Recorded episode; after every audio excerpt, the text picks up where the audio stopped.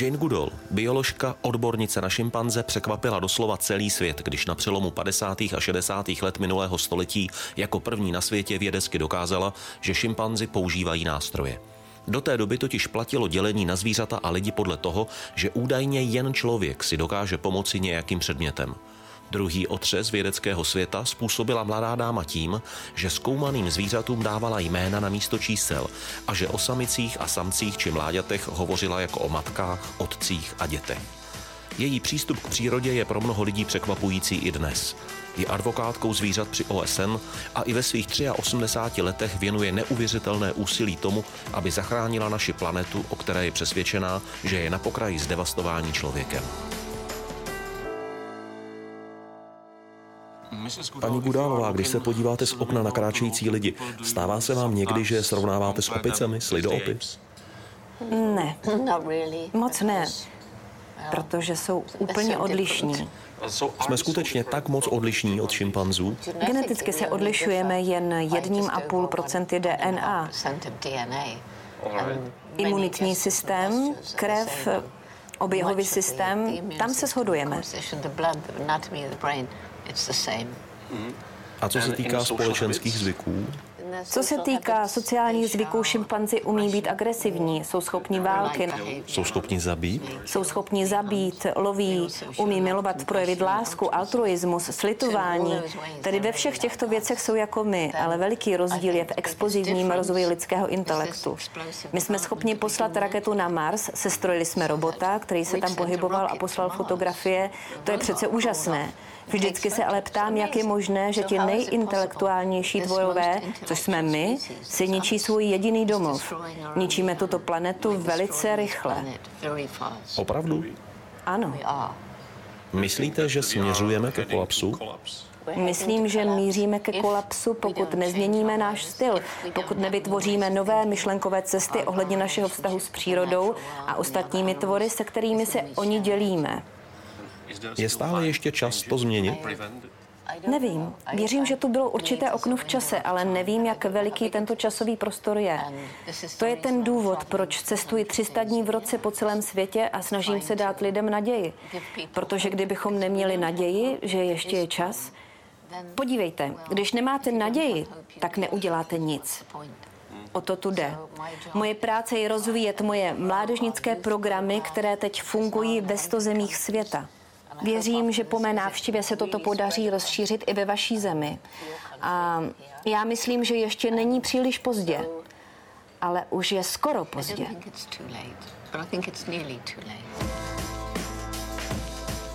S paní Gudol jsem měl tu čest se setkat už před lety, když byla významným hostem festivalu Tour Film.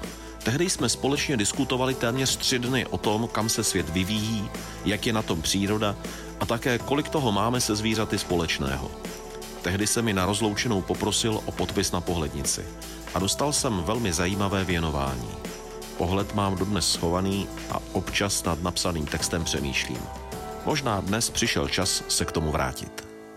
Stále mám schovanou fotografii, kterou jste mi dala před 12 lety, kdy jsem měl to potěšení se s vámi poprvé setkat. A tehdy jste mi tam napsala věnování. Petře, společně můžeme změnit svět. Věříte ještě pořád, že jeden nebo dva lidé mohou změnit celý svět? Jeden člověk, dva lidé, deset lidí celý svět nezmění, ale jeden každý z nás může udělat malou změnu. Jeden každý den. Problém je v tom, že lidé se zajímají o to, co se děje, ale pak narazí na problém, co mohu udělat. Jen já sám, co mám dělat. Ať jsem to vyloženě já, anebo vy, sami nemůžeme udělat zas tak moc, ale když každý víc a víc lidí začne přemýšlet o důsledcích malých rozhodnutí, která činíme každý okamžik, co jíme, co kupujeme, co si oblékáme, odkud co bylo přivezeno, jak to bylo vyrobeno, jak to ničí životní prostředí, zda a jak u toho trpěla zvířata anebo lidé. Potom miliony a následně miliardy malých rozhodnutí, když budou učiněna eticky, odpovědně, mohou posouvat svět správným směrem. K tomu přidejte, že někteří lidé, jako vysoce postavení vládní úředníci anebo manažeři, ředitelé velkých firm, miliardáři mají veliký vliv. Tito lidé mohou dosáhnout mnohem větší změny. Díky pozici, ve které jsou, média mohou vyvolat větší změnu. Jaké by měly být vlastnosti dobrého lídra? Doufám, že dobří lídři pochopí, že když potřebujeme peníze, abychom mohli žít, tak je velmi zlé, pokud začneme žít proto, abychom měli peníze. Když lidé začnou žít kvůli penězům samotným. Tímto jsme vyvinuli materialistickou společnost, ve které žijeme dnes, kde všechno je o hodnotě, všechno je jen o tom, co získám tady a teď, a to je velice sobecké. Víte, na jednu stranu je veliký problém totální chudoba, ve které jsou miliardy lidí po celé planetě a tito lidé ničí svoje životní prostředí, ale oni nemají na výběr. Prostě musí porážet stromy, aby mohli pěstovat svoji potravu, třeba kukuřici. Musí kupovat to nejlevnější nekvalitní jídlo, které se mnohdy vyrábí za devastujících podmínek. Ale oni to musí vzít. Z něčeho přece musí žít. Na druhé straně máte neudržitelný životní styl, který představujeme my, vy a já. Způsob života, jakým žijeme dnes, opravdu není udržitelný. Musíme začít uvažovat jinak. K tomu si vezměte obrovský růst populace. Když toto všechno spojíte dohromady, tak není nějak překvapivé, že mnozí lidé ztrácí naději.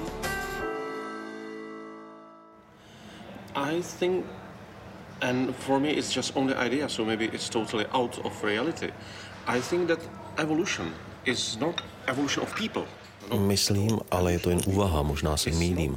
Připadá mi, že evoluce lidského druhu vlastně není připravená na tak obrovský komfort, jakým jsme zavaleni v posledních letech. Jsme tlustí, ba tlustší a tlustší, větší a větší. A není způsob, jak by si v této situaci dokázal náš organismus sám pomoci, pouze se ničí. Ale naproti tomu, když trpíme, máme mnoho mechanismů, jak si tělo může pomoci, jak dokáže přežít ještě jeden den, ještě nějakou dobu. Dá se říci, že evoluce nás oproti tomu nevybavila pro tak komfortní způsob života, kromě toho, že když máme příliš dlouho příliš velký komfort, tak začneme ničit sami sebe? Tak nějak to funguje.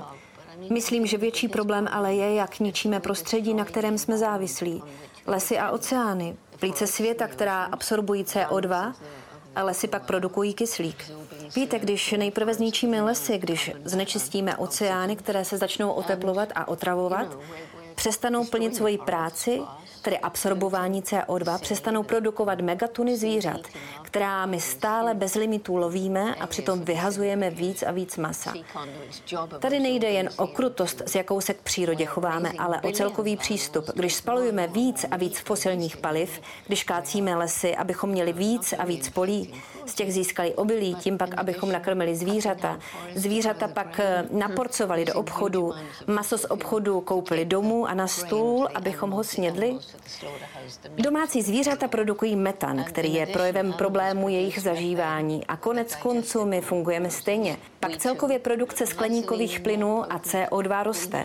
Víte, možná se lidi nestarají o naši krutost ke zvířatům, nestarají se o bezohlednost, s jakou přistupujeme k životnímu prostředí, možná se ale budou starat o svoje vlastní zdraví.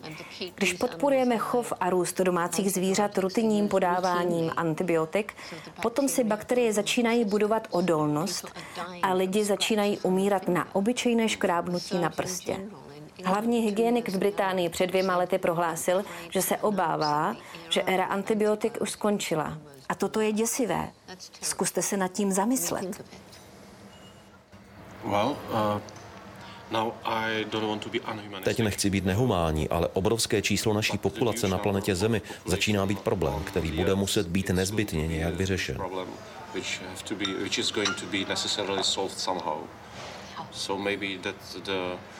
Třeba právě odolné bakterie proti antibiotikům tento problém vyřeší za nás. Ano, možná, možná to je pravda.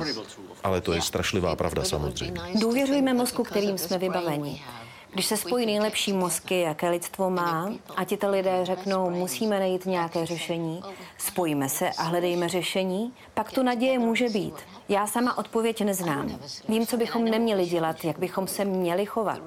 To je důvod, proč tolik cestuji, abych pomáhala růst našemu mládežnickému programu. Náš projekt Roots and Shoots je už ve 100 různých zemích. Má víc než 150 tisíc aktivních skupin a ty vybírají své vlastní projekty, jak zlepšit svět. Vždy jeden pro lidi, jeden pro zvířata a jeden pro životní prostředí. Ty programy jsou od materských škol po univerzity a cokoliv mezi tím. Tito lidé, každý z nich, každý den mění svět k lepšímu. To je můj největší důvod pro naději. If some people are able to use the brain to accept the responsibility for the whole world, Kdyby někteří lidé byli schopni využít svého mozku, aby přijali odpovědnost za celý svět. To zní krásně. Mají tuto schopnost některá zvířata? Co tím myslím? Například, když nějaká skupina opic žije někde v džungli, jsou schopni například omezit užívání nějakých zdrojů jen proto, aby podpořili svoji udržitelnost, své přežití? Ne, nedokáží to. Naproti tomu si myslím, že my musíme takovou schopnost vyvinout u sebe. Když postupně pomalu začne přicházet nějaká změna, pak se opice naučí využívat něco jiného. Když nějaký zdroj, který potřebují, začne pomalu vymírat, oni se postupně adaptují na změnu. O opičkách se hezky a rostomile referuje v médiích, ale paní Gudol má za sebou i velký výzkum, který věnovala hyenám. O tom už se zdaleka tolik nemluví. Jaký opak? Symbolem zrady a podrazu jsou právě tato zvířata. Paní Gudál přitom tento svůj výzkum považuje za velmi důležitý. Napsala o nich mimo jiné knihu Hyjení rodina a nedá na ně dopustit. Fascinuje ji systém, jakým tato zvířata organizují fungování smečky, jakou mají inteligenci, jak spolupracují. Podle jejich slov mají smysl pro humor a jsou to komici a klauni a také v jejich společenství mají velkou důležitou roli samice. Kdo ví, třeba bychom se od hyen mohli my lidé naučit spoustu pěkného. Překvapuje vás to? Jak fungují skupiny hyen? Studovala jste je řadu let. Můžeme se nějak přirovnat k hyenám? V některých ohledech ano.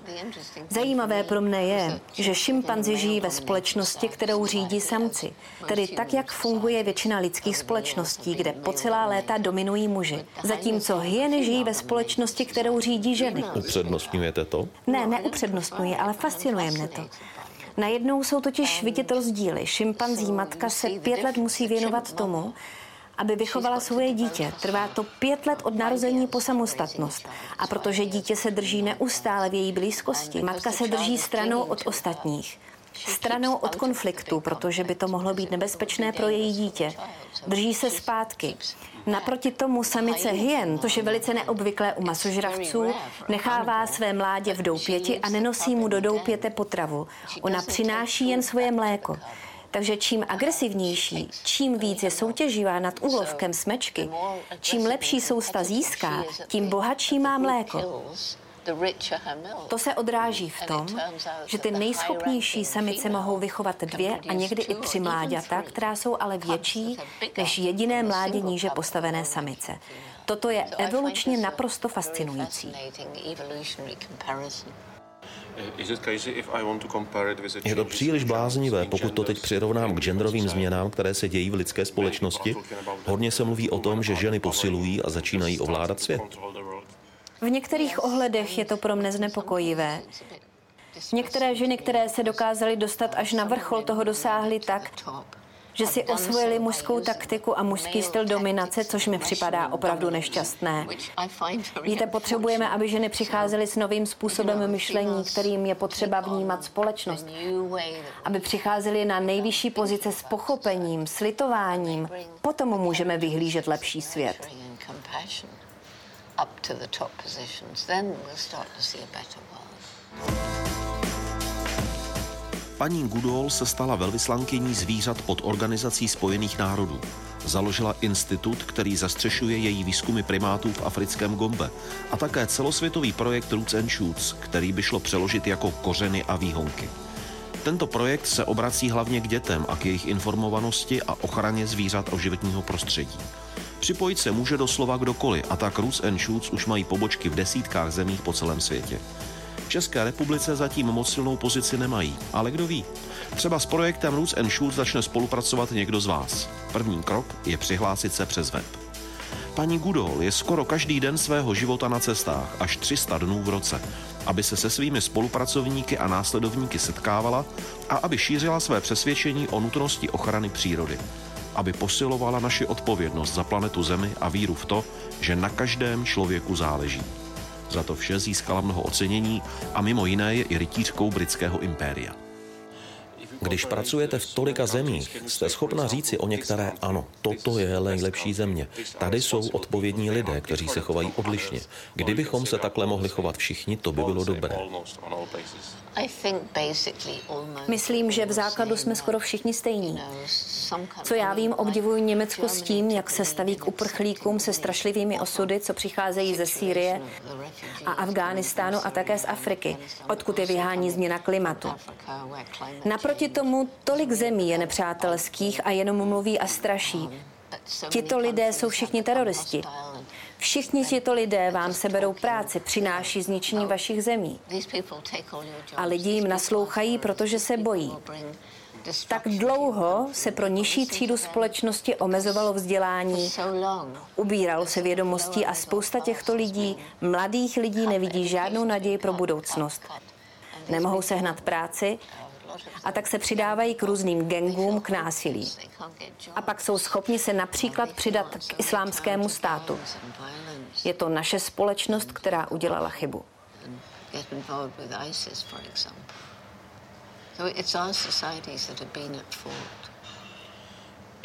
To je velice smutný rozhovor, který spolu dneska vedeme. Jste optimista? Jsem stále ještě optimistka, protože v tom chaosu, který vidíme všude kolem v celém světě, nastává obrovská změna. Lidé v souvislosti s tím, co se děje s planetou, mnohem víc začínají chápat současný problém víc než kdykoliv předtím. Nastává také obrovská změna ve vnímání skutečné podstaty toho, jak funguje živá příroda. Zvířata, že jsou mnohem víc jako my, že mají své pocity, cítí bolest, to vidím všude. Nastává masivní změna v přístupu k životnímu prostředí, například v Číně, odkud jsem se nedávno vrátila.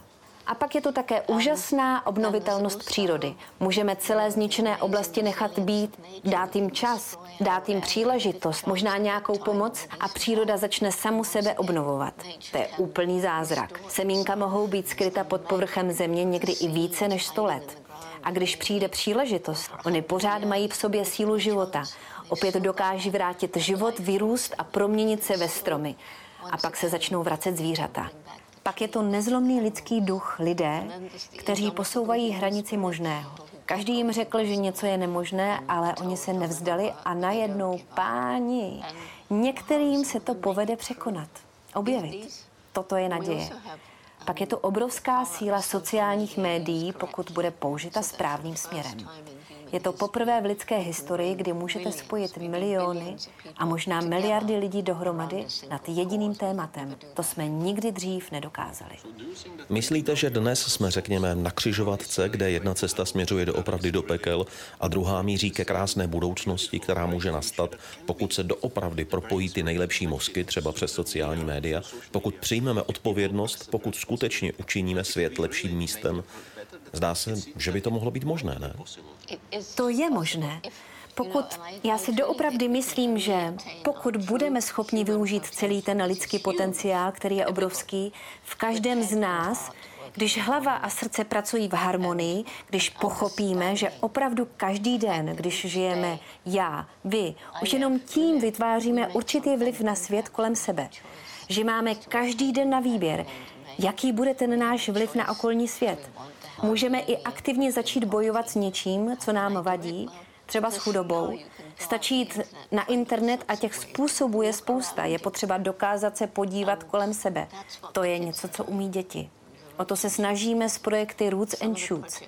Některé z nich, protože děti si je vybírali sami, jsou skutečně úžasné. To je důvod, proč si myslím, že tu naděje pořád ještě je. Možná budou muset nastat ještě mnohem větší proměny ve společnosti, Možná musí přijít ještě vážnější narušení životního prostředí, abychom zacítili ten pocit bezodkladnosti a ohrožení, abychom se začali spojovat a dokázali to. Díky. Mnohokrát děkuji za váš čas a za tu debatu, kterou jsme spolu mohli vést. Já děkuji vám.